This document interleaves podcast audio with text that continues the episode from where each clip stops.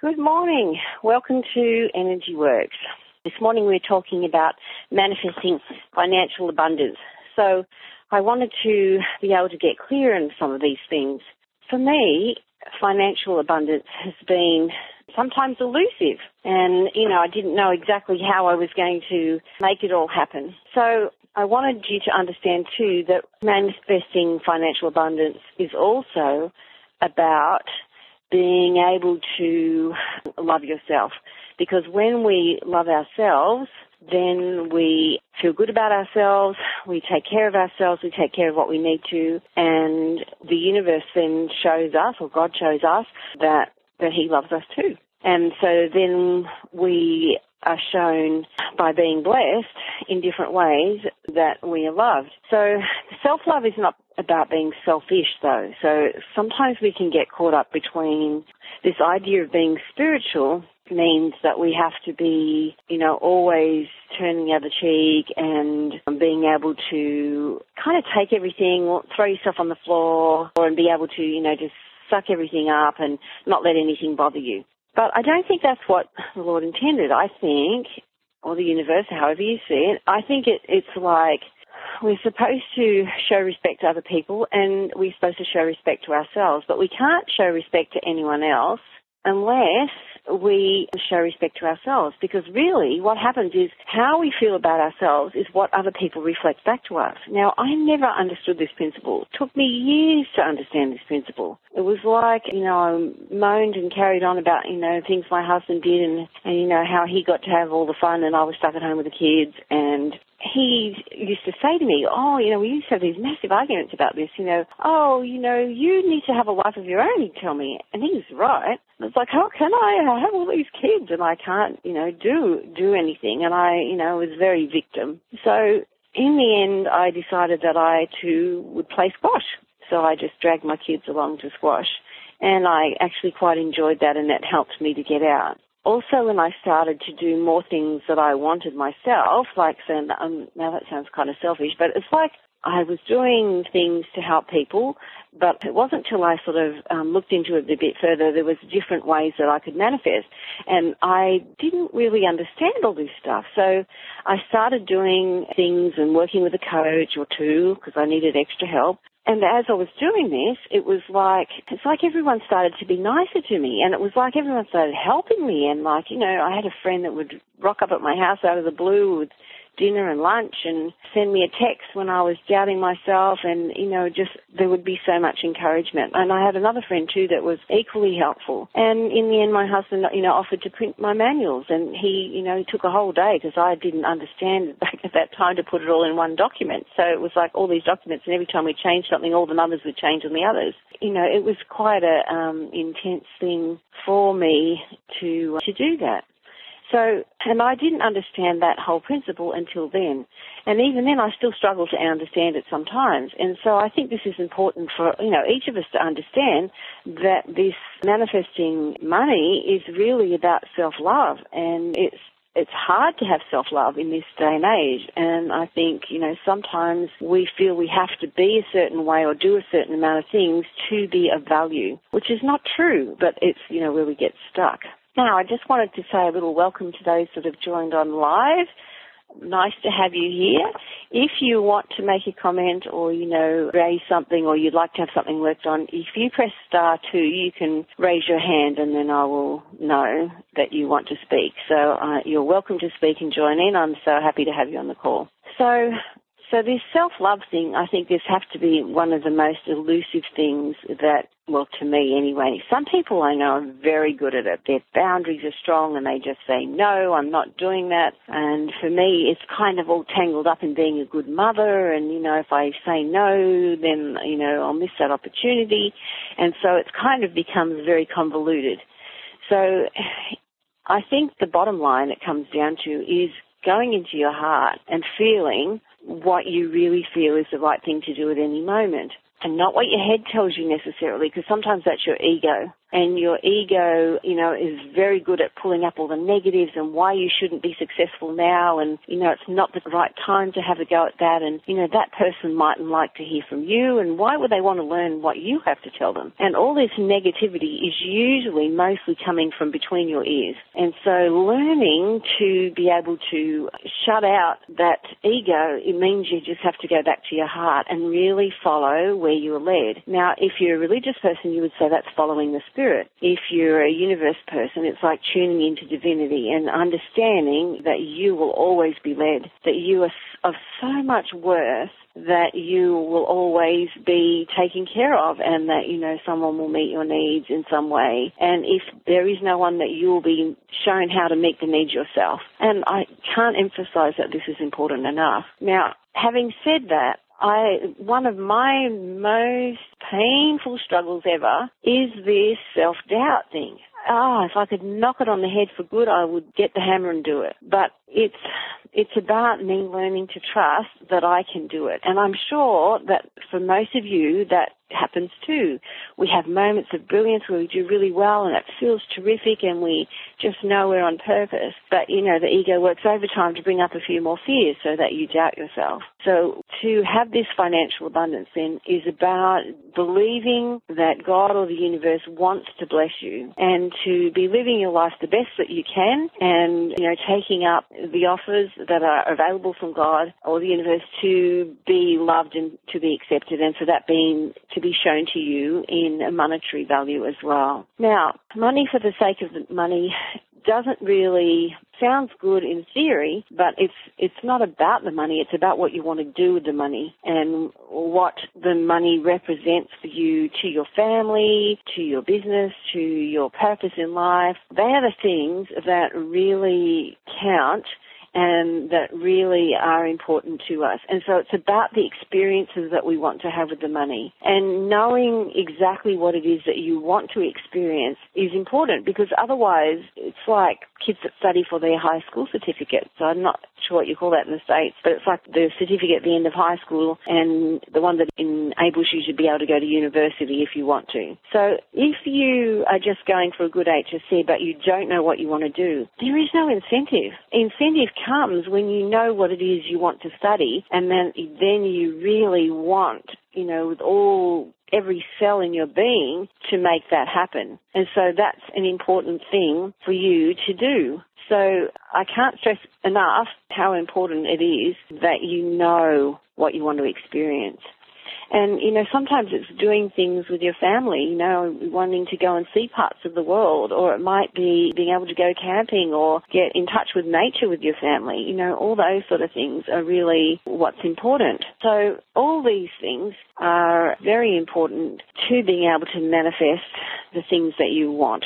All right, so if we start talking about clearing energy around these things, oh, let me diverse just one one thing too. So if you can, you know, itemize the things that you, you know, that you really want so that you're kind of making a list or a, vision board works, a painting, something that's there physically reminding you of your goals and what, what it is that you want to achieve. Now, I have a, a close friend who talks a lot about neutrality. So neutrality is to knowing what you want but being okay with the manner in which it will be presented to you. Because sometimes the things we want don't come through the normal pathways that we might think. I don't know, the example I can think of that, before my father died, he was not very well for years and his family in Holland wanted him to go back and visit, but they were terrified of him being sick, so they paid for me to go to Holland with him. So that blessing came through a, a strange means, like it wasn't how I would expect to be able to go to Holland and visit my family it's like, you know, we have to be aware, and I think this is where the gratitude comes in too, that you don't know how that will be manifested to you. Now we think, you know, linearly has to be like this and this is the way it will happen. But it's not necessarily that way, and being open to how that will happen is really important. And being grateful already for what will come is important too. And sometimes that's a bit hard to get your head round. All right, so if I clear energy just around that little point, that's a generational problem on dad's side, and it goes back to his father. And there's some anger in there. And, you know, anger can be about, you know, why things didn't go in a certain way, you know, and back dad's dad, if it was my dad's dad, you know, there were wars and there was poverty and there were difficult things to overcome. And if I say I'm okay without poverty, it's like, no. So isn't it interesting? As a chiropractor, I find all the time people say, oh, I have this terrible sore neck and I really hate it and I don't want it anymore. And we'll muscle test with their arms, you know, I'm okay without my sore neck and their arm goes sailing down and they're so shocked. So really every problem that we manifest is part of our learning and we're so angry with the problem or, you know, the lack or whatever the, whatever it is that we get angry about it and, you know, say we don't want it. But really we're not seeing the thing that we have to learn from it. And I think it's almost like as soon as you it's like a computer program. You know, as soon as you get the right answer, ding, the next question comes. And it, I think life is a bit like that. All right. So the, this I'm okay without poverty comes from dad's side again and fear now, having money or having abundance also comes with its own set of problems. So sometimes you can attract more leechy friends. It's like we see having the money as the solution to all our problems, but it won't be like that. There will always be problems. So it's like seeing the money then as a vehicle for you to obtain more happiness and more great life experiences with yourself, with your family, with your friends is really what it's about. All right, now something age 15 comes up and this vulnerability. And I would have to say, with having treated so many people, that age 15 comes up a lot.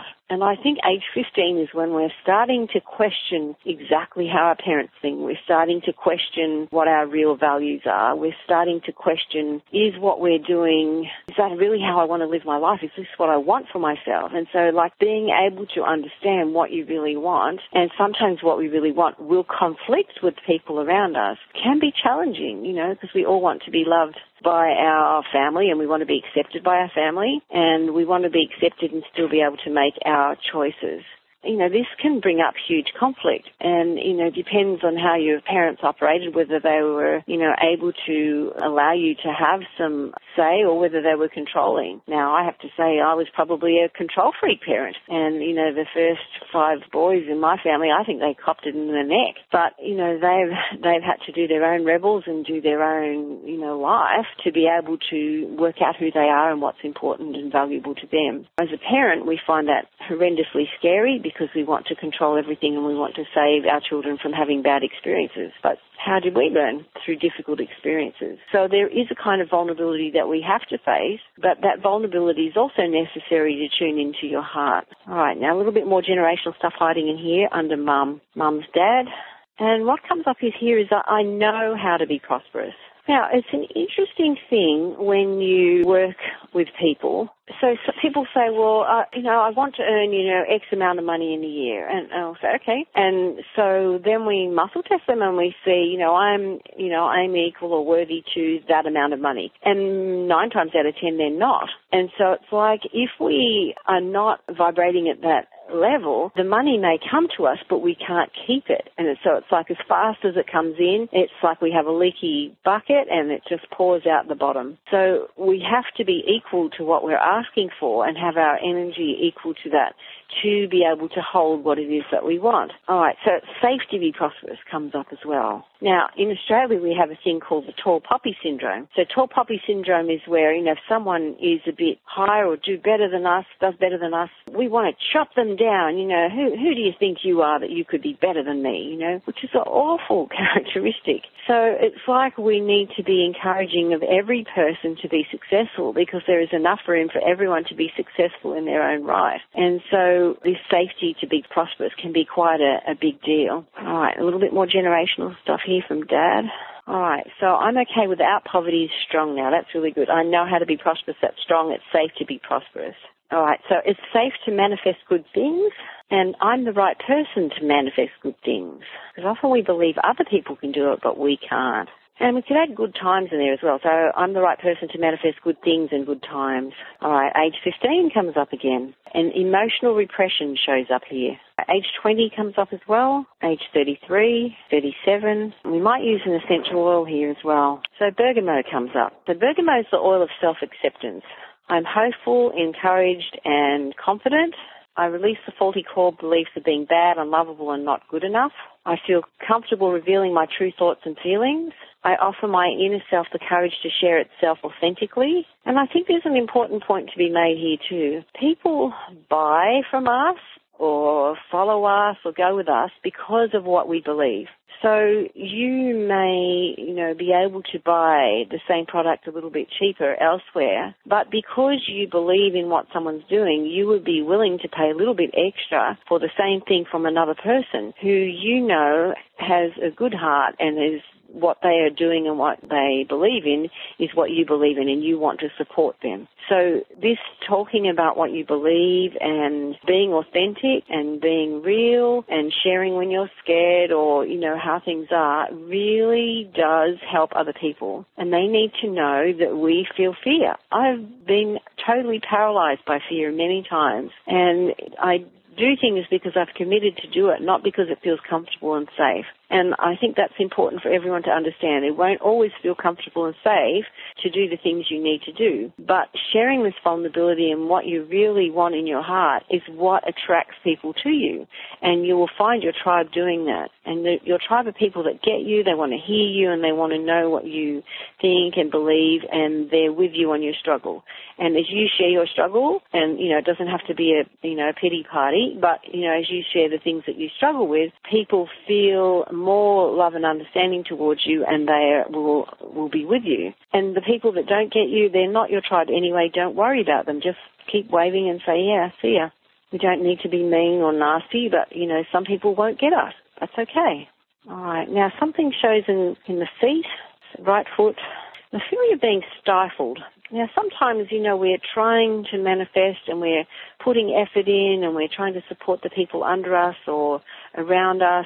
But as we do it, it's like they, they are struggling and, you know, it's like we can't get our head above water almost. Or it's like someone's got a pillow over your head. Alright, so this got a generational component too from mum. And we might use another oil here. So cheer.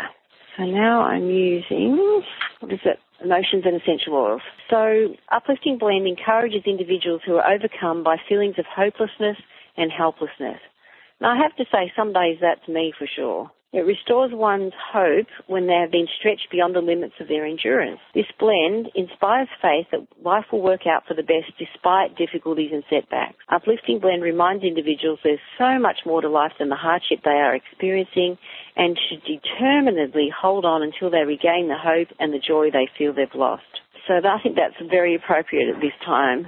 So you could use that as a perfume or if you don't like the smell, you could put it on your feet put on your big toes with their brain points. Let's just go a little bit into the chakras here for a second. The fourth chakra is the heart chakra, and it's about loving and forgiving.